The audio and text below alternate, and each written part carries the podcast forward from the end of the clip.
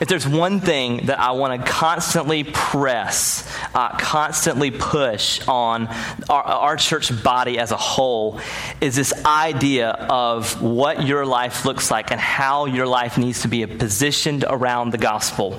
Um, for me, growing up in a, a Baptist church, uh, my understanding of what a missionary was uh, was one who would come on a Sunday night service dressed in a weird robe and they talked about their weird food and they had all these little, they had a table up front next to the communion table of uh, weird artifacts they got from their country that they used to live in. And uh, the conversations would uh, often, they would, they would get up and greet you in the, the tongue that they were in and all this stuff. And they give a presentation and then we'd support them and we'd clap and we'd pray for them. And that was it. That's all I knew about a, a missionary growing up. Uh, and what's added to that as well would be I would leave there and we'd have a picture of them and their family to put on a refrigerator that had like a verse on it, you know, beautiful are the feet of those who proclaim the good news or whatever, and they were always near a railroad track. I don't know why missionaries love railroad track pictures, uh, but it was there, and, um, and so I had that on my uh, refrigerator. And that's what I knew about missionaries. That's what I thought about missionaries, but no one actually told me that I was a missionary uh, because I was a believer. And so I always thought that you have to go into a vocation in order to do that. And so the way that it was in my church growing up, if you loved Jesus and you were passionate about Jesus, they always assume, oh, you're going to be a little pastor one day, right? Little Johnny's going to be a pastor because he loves Jesus. And little Susie, she's just going to be a missionary because she just loves Jesus so much. And it was this kind of mentality of, you're a super Christian, therefore you should do missions work or you should be a pastor. And that's not very good advice because here's the thing if you're a believer in Christ, you are a missionary. All right? You're a missionary. And that means everywhere you go, you are to bring and herald the gospel message everywhere you go. So if you're a doctor, if you're a lawyer, if you're a teacher, if you're a janitor, if you're, you know, if you work at the city hotel, and be sure, you are a missionary. This is what you do with your life. Your life is about mission. All right? And so it's very important that you grab that, okay? So here's what this looks like. Here's how this breaks down. This is like kind of a longer introduction, so stay with me, but it's going to tie into what I believe Jesus is talking about this morning. Here's what this looks like in your life. If you were given a natural talent, some of you are naturally good at math. Some of you are naturally have photographic memory. Some of you are naturally good at music. Some of you are naturally good at science. Some of you are naturally good at reading. I'm not one of those people, but you're naturally good at that. Who do you think has given you that gift? Uh, some of you have finished a college degree. Some of you who moved on to go on beyond college and get a master's or a doctorate. Who do you think has given you that degree? You're like, well, my parents are paying for it. Or I'm in a lot of debt still, and I'm still paying it off, and I'll be that the rest of well, Who do you think is going to pay that off for you? Right? Who do you think has given you the natural talents and the natural ability? Who do you think has given you the good, the bad, and the ugly that has happened to your life? Who do you think has placed that there? And why do you think God has done that in your life? So that you would be strategically placed in a certain place of the world at some point in your life to share the gospel with those that the Lord puts you in contact with. And so here's, here's what this means for you. As a, I'll just say this to the college students first, because we've got a lot of freshmen here, and you're, you're excited to be here, and you're you know, ready to go. And, and the thing is, like, here's what I don't want you to do. I don't want you to come here and think, I'm just here for four years and I'm out of here, right? I, am I'm, I'm just here for four years. I'm going to get my degree. I'm going to move on. I'm going to do, I'm going to be a whatever, and I'm going to do this for the rest of my life. And this is, this is the only reason why I'm here to do this.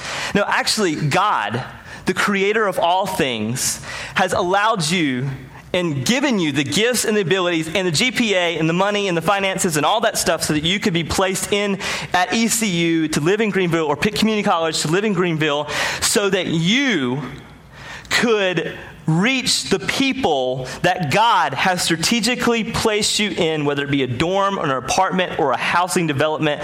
God has strategically done that, knitted all the stuff in your life together so that you could do that with your neighbors and those that you're in contact with. I mean, even the stuff that's happened to you. So if you become from a divorced family, which I do, You are, the stuff that has happened to you that's just difficult and challenging in your life has happened to you that God has placed. One of the reasons that God has done that even in your life is so that God would use your story and redeem your uh, the things that have happened in your life so that you could share the gospel with those that he continues to put you in front of. I mean, when you think about the sovereignty of God in this way and how it relates to our mission, it just blows your mind, does it not? And for you, if you have a career, if you're out of college and you're already kind of uh, putting your nose to the grindstone every single day, you're just doing the uh, not, you know nine to five, five to whatever, you know, you're just working your tail off for the man or whatever this works. God has given you that job. God has given you the things that have happened to you in your marriage, the trials that you've faced. God has given you all of those things so that you would be beside another person in a cubicle who does not know the gospel. That neighbor that you don't love so much, that always cuts the grass a little too short on your side of the lawn. Yep, that's the one that God has placed you specifically to so that that person would hear the gospel from you specifically. That's, that's what God does. That's what He does. And so if we start to get in this place of believing that our career is just about me just making money, me providing for my family, or, or my, my school is just about me finishing this degree, and we're going to get messed up in a world that never ends of constantly chasing our own consumerism. So I don't want that. I, I want our church to be a place where a college student comes, they come for four years, they grow in the gospel with other believers that are older than them, that are younger than them. They're gleaning from the whole body. And man, they spend two years after college just to do missions work. Wouldn't you love to see that? The churches that Integrity wants to send out and wants to plant, that you would go and be a part of a core team after college. Mean, maybe you would tap into, I love Southeastern Seminary, that's where I went, uh, to do what they call a two plus two program where you would go and you would do two years overseas and live there for two years and do missions work. And, and then you come back and you do, finish your master's in two years. And it, it would be amazing if our church were sending out people in this way. And this is the way we want to grow our church by sending people out. So it's important that you grasp the weightiness of mission. I mean, I, I want to do this, man, because I want to beat the Mormons. Like every year, they're like sending people. You know what I'm saying? So, man, we got to we to do that as a church body. We've got to do that. And so, man, this is the right church for you. If, if you care about missions, if you care about the gospel, and if you don't, um, I hope you will at the end of this that you'll see the beauty of Christ. So, what I want to do this morning is explain to you why mission is for everyone and it's, it's non negotiable, all right? What Jesus does here in Luke 21, I'm going to set it up before I go into reading the text. What Luke does here in verse in chapter 21 is he talks to his disciples specifically about the destruction of the temple. Now, the temple was this massive structure. All of life happened, if you were a Jew, around the temple. It's where you gave your sacrifices, where you gave your offering. If you were a husband, you took your family to the temple to, to do burnt sacrifices for the forgiveness of your sin for all the family. And Jesus is telling his disciples, this thing is going to be crushed to the ground, and there will not be one stone that's left.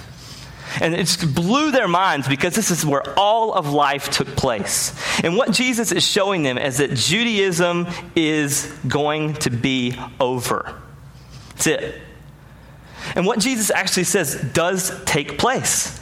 In 70 AD, this thing is destroyed to the ground. The Romans surround all of Jerusalem and they wipe out this entire place. The scriptures even tell us in Luke 21 that um, women who are pregnant are, are, killed by the edge of the sword. Young children are killed. And a Jewish historian Josephus actually says that close to a million people were killed during this great destruction of this massive structure.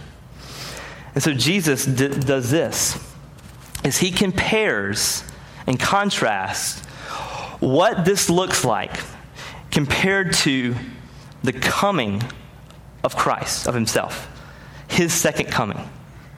And if you look at the very end of what he, how he handles this in, in chapter 21, uh, actually, I'll just, I'll just read that. Let's, let's grab um, some verses before. Look in verse 24. He says this about the destruction of the temple. Verse, chapter 21, verse 24. They will fall by the edge of the sword and be led, and be led captive among all nations, and Jerusalem will be trampled underfoot by the Gentiles. He's, there he's talking about the Romans who are going to trample them underfoot until the time of the Gentiles are fulfilled. Now, what is he talking about? Here's what he's talking about. Stay with me here because this is very important that we grasp to understand missions. Us, that we are believers in Jesus, we're non Jews we're Gentiles, and we are in the time of the Gentiles. That God's plan before the foundation of the world is so that the gospel will be spread to all nations. And that includes us here this morning. That is why we're gathered this morning because we are in the time of the Gentiles. That the gospel would be consistently proclaimed among generation to generation, among all nations, that this is what the gospel would be. And then what Jesus does is he continues to press into his disciples and he explains to them when the end of the Gentiles, when that end looks like. And he says, just like how the end of the Jews was the destruction of this temple, in the same way the end of the Gentiles would be at Christ's second coming. That's when we no longer live in this world. That we will be with Jesus forever and ever in glory. Amen. And it's incredible. That one day, all of us who are gathered who believe in Christ Jesus as Lord, as Savior, will be without sin, without pain, without suffering. And this happens when He comes and He takes His church. This is the beauty of the second coming. And so, in the same way, just like when the temple was destroyed, there were many people who thought they knew who God was. But when the temple was destroyed, we realized that only a few actually believed. In the same way, in the second coming of Christ. There's a lot of people here in the South, there's a lot of people here in the U.S. that have cultural Christianity. And they think that they're saved, but when the second coming of Christ comes, we will realize who the true believers are, and will only be a few. And that's a sobering reminder because what the second coming will actually do is it will not quicken non believers to repent. The scripture actually tells us that it will, it will um, terrify them. So look in verse 25. It says this. There will be signs in the sun, the moon, the stars, and on the earth, distress of the nation and perplexity because of the roaring of the sea and the waves. People fainting with fear, foreboding of what is coming on the world. For the powers of heaven will be shaken and they will see the Son of God, and Son of Man, coming in a cloud with power and great glory. And so, this scene right here is, is important for us to know because we are not going to know when Christ is going to return. I, I, know that every few years it seems like somebody, a guy, writes a book and says, I know when Christ is going to come. He's going to come on this day. And then everyone freaks out and there's billboards up. And I just think about the money that is spent on things like this. I'm like, dude, you could plant a church with the amount of money that you spend on billboards saying when Christ is going to return because he's not going. And by the way, even if you had it right, he would probably change it because just to prove to you that you're wrong, right? And so I, it just blows my mind that people still think, because of what Jesus even says in Matthew 24, he says, No one knows, not the angels of heaven, nor the Son of Man. So when Christ was here on earth, who was perfect and sinless in every way, he didn't even know when he was on earth what, when he was going to return. So, what in the world makes us think that we will figure this thing out? What, what makes us think that? And so he's saying this we don't know with certainty that, he, that when he's coming, but we know for certainty that he is coming, and we, we await that as believers. And so we're excited about that. And so here's what this means for us, for believers that means that we don't freak out about the end of the world, all right? That means we're not always fearing death. For me personally, I'm not that afraid of death. I'm just afraid of how I'm going to die. I have always these fears of sharks. Attack. I've been watching Shark Week and I've been staying up all night. Of this picture of the shark ripping my leg off and then watching his, you know, shark 16 foot body over and he's got my leg in my mouth and, you know, I'm watching blood fly out and I'm can't swim. I'm, you know, I'm drowning because it's, and I'm just so scared to death of this sight. I'm also afraid of cobra bites. I'm just so worried about a cobra biting me in eastern North Carolina because um, I know that's so possible that would happen. And so I'm, man, I'm scared to death of, of these types of things, but I'm not worried that much about death, to be honest. It just doesn't, I'm worried about my family being provided for, but I also know that God's sovereign and good above all things. And so, one of the things that I think believers have to get to a point where you're not freaking out.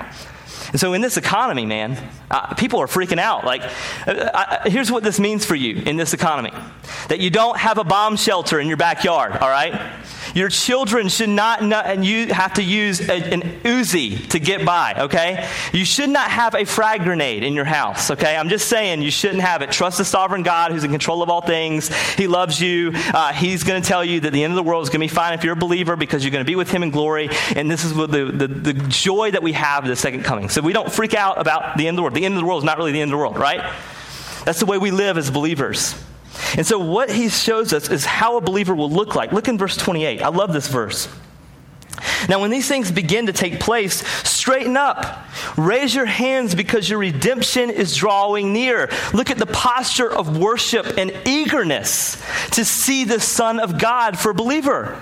We're so excited about his return. This is the difference. And so, look in verse 29. He begins to explain what this looks like. He tells this parable, verse 29. And he told them a parable look at the fig tree and all the trees. As soon as they come out in leaf, you will see for yourselves and know that the summer is already near. So also, when you see these things taking place, you will know that the kingdom of God is near. Truly, I say to you, this generation will not pass away until all has taken place. Heaven and earth will pass away, but my words will not pass away. Now, it's important for you to remember this, and I, have talked about this a lot when I talk about parables, is that when Jesus talks about a parable, he's always showing what the kingdom of God is like. I know people try to make parables into something they're not. We try to build on like life lessons from parables. He's, all, he's always showing what the kingdom of God is like. So, our kingdom is like this. Here on earth, we understand things this way. He's saying, no, my culture, the way I do things, my words are not my words, my thoughts are not your thoughts. The kingdom of God is is different than the kingdom that we have here on earth. And so, what he does is he explains parables to show that. And he does this in a way, he says, the kingdom of God is like a fig tree. The kingdom of God actually is like all trees. That when seasons change, that when moments change, we will know when Christ is going to return. We can't know precisely, but we can know that he is going to return. And so, this is what the, the comparison that he uses. And so when Jesus does this, when he talks about the kingdom of God, he often talks about it in a past, a present, and a future. And it's kind of confusing because you're trying to figure out what he's saying. So, like, for example, the Pharisees asked Jesus when the kingdom of God is coming. He says, It's right here. And they're like, Where? Right in front of you. I'm the kingdom of God. So can you imagine what this would have sounded like to a Pharisee who's a religious elite? They were saying, You're the kingdom of God? How arrogant are you? That's why they crucified him, by the way, because he claimed to be God, not because he was just a good God. He claimed to be God. That's why they crucified him. He's saying, I am God. He's the kingdom of God. But there's a point of it where we right now are in the kingdom of God if we're believers in Jesus because he saved us and redeemed us from Satan, sin, and death because of his resurrection. So, man, we're a part of the kingdom of God, but we don't have the fullness of the kingdom of God because the second coming of Christ has not taken place. We know Jesus if we're believers. We live uh, free from sin. Even though we're going to sin, we're still free from the, the um, penalty of sin. But man, there's still sin in this world, is there not? I mean, is there still suffering? Is there still pain? Is there still doubt? Is there still longing? Is there still frustration and anger that takes place? Is there still war, violence, and poverty? Yes. That means the kingdom of God is here already, but it's not yet been fulfilled. So it's the point of the kingdom of God that's already, but not yet. All right? You, you tracking with that? It's important that you grab this because it ties into how we see missions because here's the question what does this have to do with missions? Everything. Everything. Here's the thing we, if we live our lives on mission, disciples of Jesus, we can never bring heaven here on earth. It won't happen. Because as much as we serve Greenville, our, our church, we try our best every year to pour into Greenville. And man, we just did this whole thing this summer where we served Greenville. We went to different schools and we tried to help them. You know, if we painting, renovation, and all this stuff. And we can do all those things all day long, but guess what? The paint's going to chip in a few years, right? Um, the mulch that we just laid at a playground is going to be washed away, right? The people that uh, were helped in, on the Haiti mission trip, some of them even helped medically, will eventually die. Will they not? They're going to eventually fade away. All the things that we do for people for God's glory to display the gospel is going to eventually fade away. So what why do we do missions and why do we do good things so that we can display the beauty of the gospel in a tangible way where people can see it. But the vision is not bringing heaven to earth. The vision is just to proclaim and display the gospel where people can see that we love our city and we love the nations. But so, how this ties into missions is this. If we consistently go out and share the gospel and we're going among all nations through church planting and missions, here's what we're doing.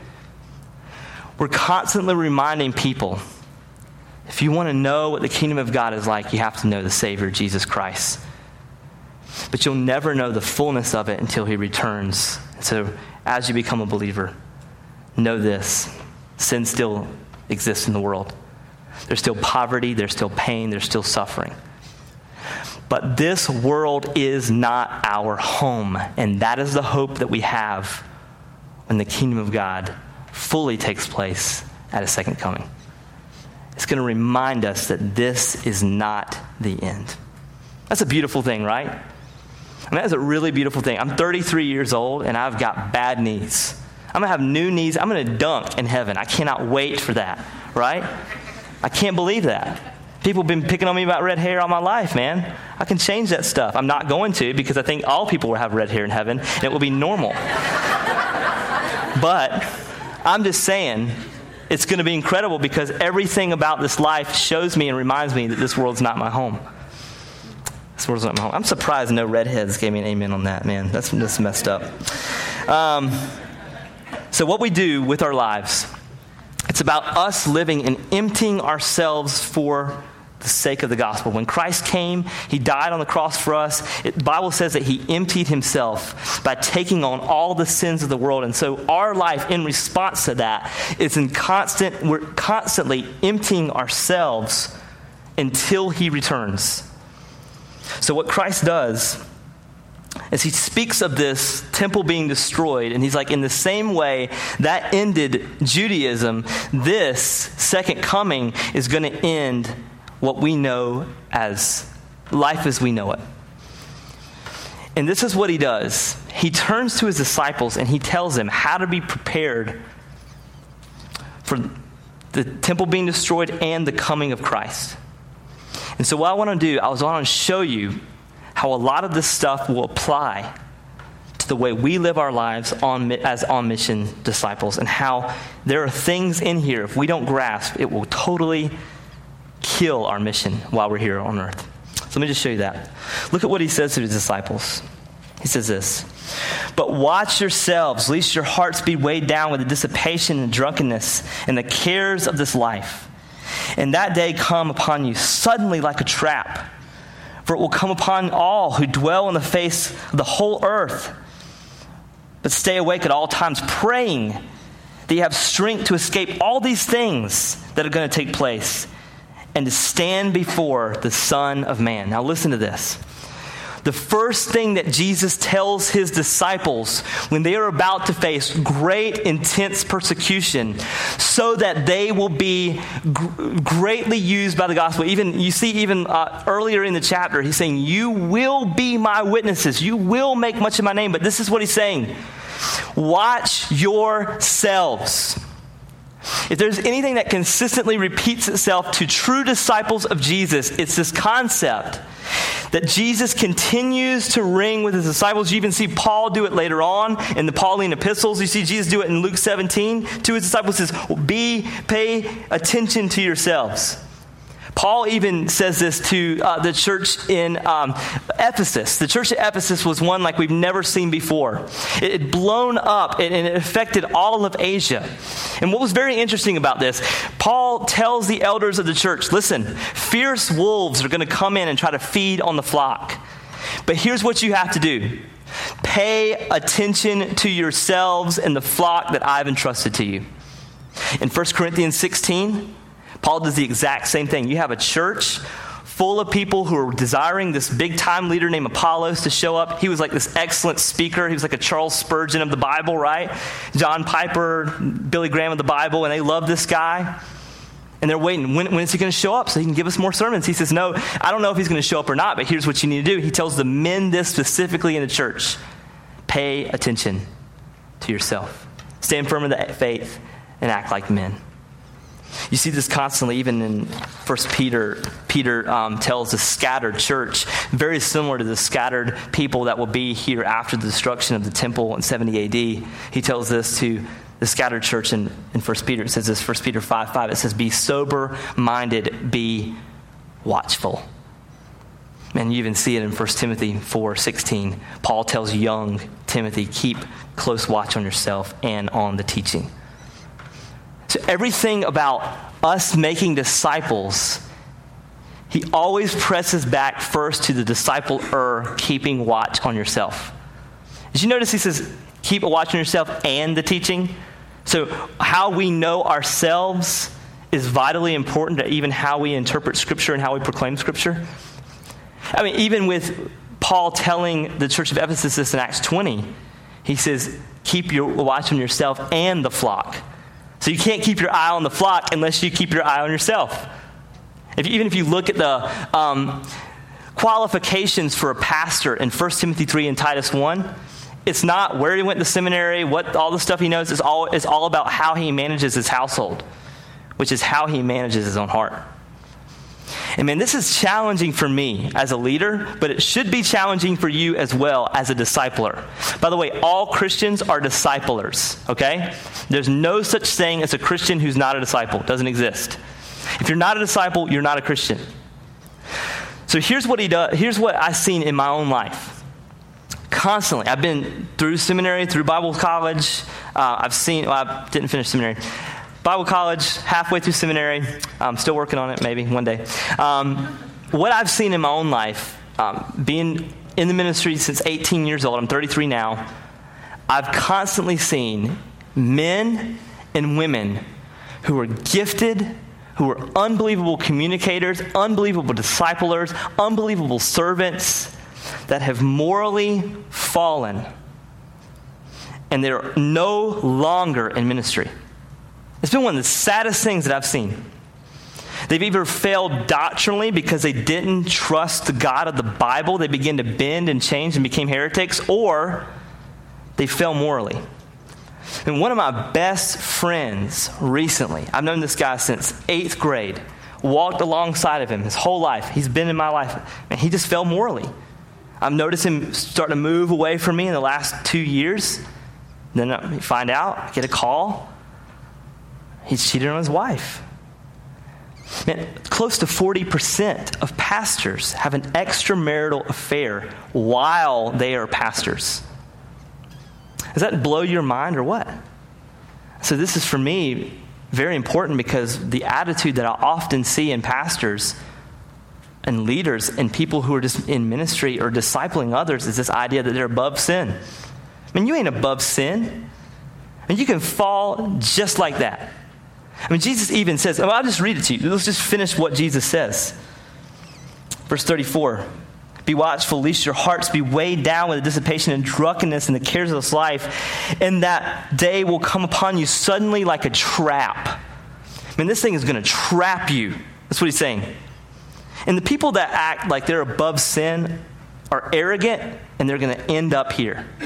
It's going to trap you. So, dude, if you're this guy and you're thinking, man, I can be pure and still lay in the bed with my girlfriend and watch Lost, no, you cannot, right? I mean, these dudes, I, I get it all the time. Guy and girl come to me, they want to get married, and they're, they're shacking up, right? They're saying, oh, we still, have a, we still have a pure relationship. There's something medically wrong with you right? If you still have pure relationship and you're sleeping with this girl in the same bed, you're watching her come out of the bathroom with a towel wrapped around, you're not thinking stuff, whatever, dude, like get out, right? Get out. Right? We're to take you over to the hospital. They're to check you out and make sure you're still a dude, right? Seriously. Right? Because, man, if we act all like we're above sin, we are not, man. We're not. I- am a pastor, but man, I'm just as weak as probably anyone in this room. And man, that means for me, now, I don't meet with girls one on one. If I do, it's going to be out in public. It's going to be outside where people can see it, right? I ain't going to ride in the car with some girl, right? Man, for me, with my money, like, man, it was very important to me early on, even in the beginning, when we, our church was like nine people. Man, I did not handle the offerings. So we get a $5 bill come in there. That's about what we would run then, you know? And um, now we run 10, so it's you know, we're excited about the double in the last few years. Um, for me personally, I, I, was very cautious about that. So somebody would zip up an envelope, and I'd, I'd meet some uh, as an older lady of a, a great church, a young, um, older traditional church. They wanted to help us, and I said, you know what would help us if you did our bookkeeping and all of our money, and you wrote me a check every week. Because I don't want to write myself a check. That's weird, right? And even now, people come up to me, hey, I forgot to put this money in the offering. Can you? I'm like, no, like I'm just backing off because I don't want. Because I know, man, I'm not above that thing, man.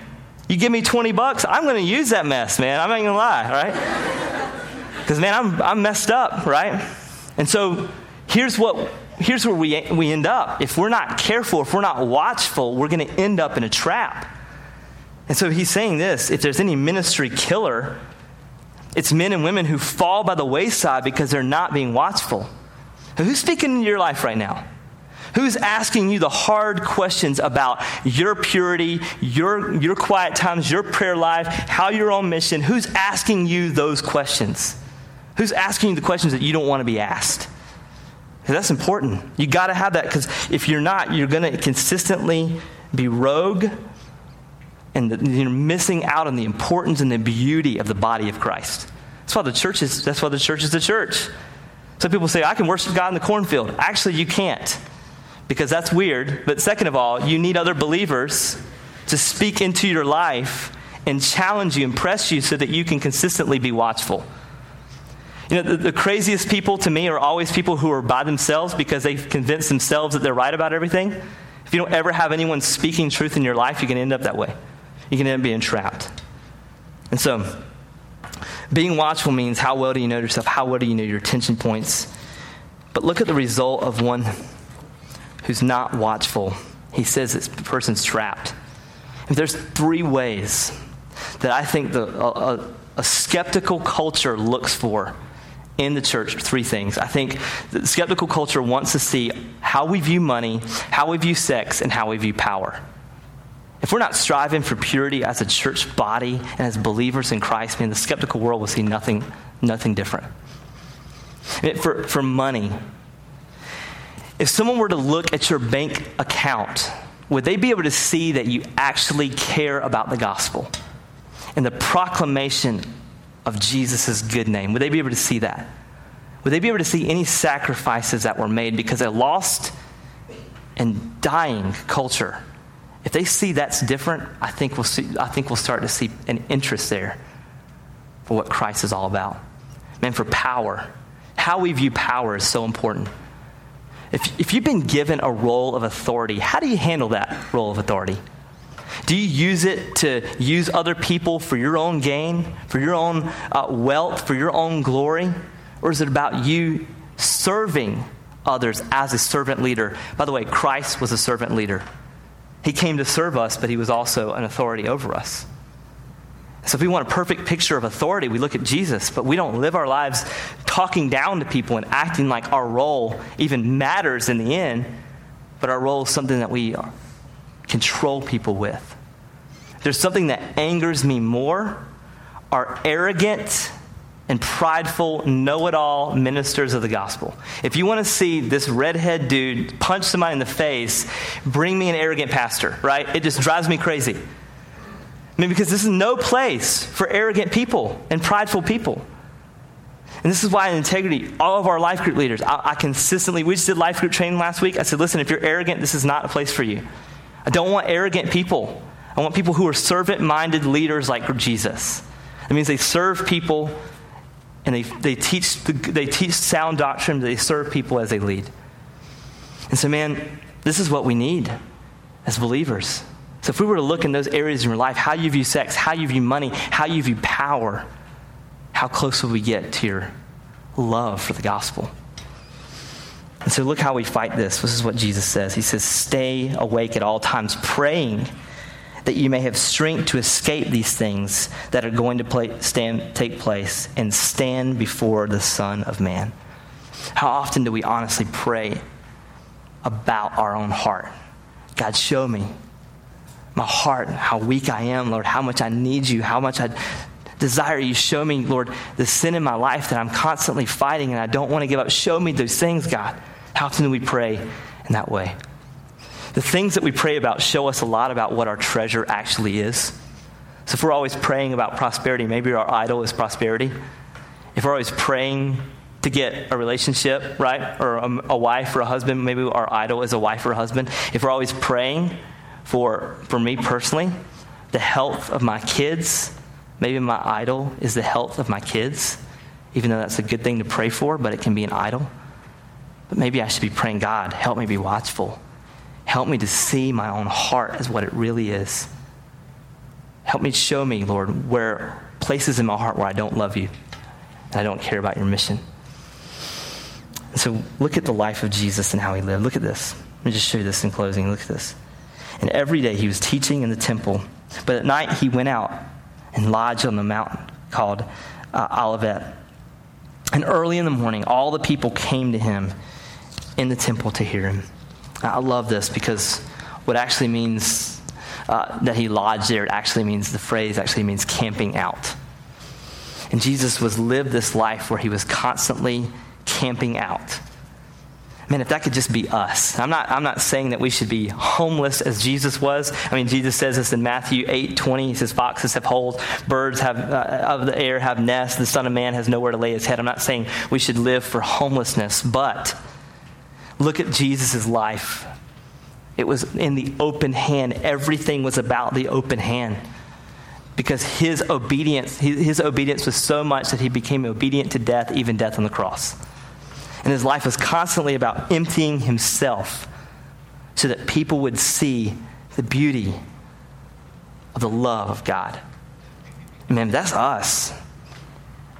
And that, what an impact we could make on Greenville if all of us in this room were all about emptying ourselves, we were about being watchful for our own hearts and what kills us on our mission, and we await the second coming. I don't know about you, man, but I often do not await the second coming. I'm often thinking about there's just one or two more things I'd like to do before the coming of Christ. You know what that is in my own heart? It's idolatry. I hate to say that, but it's absolutely true that there's things in my life that I am not ready for the fullness of the kingdom of God. But God, I'm praying that He would change that in me.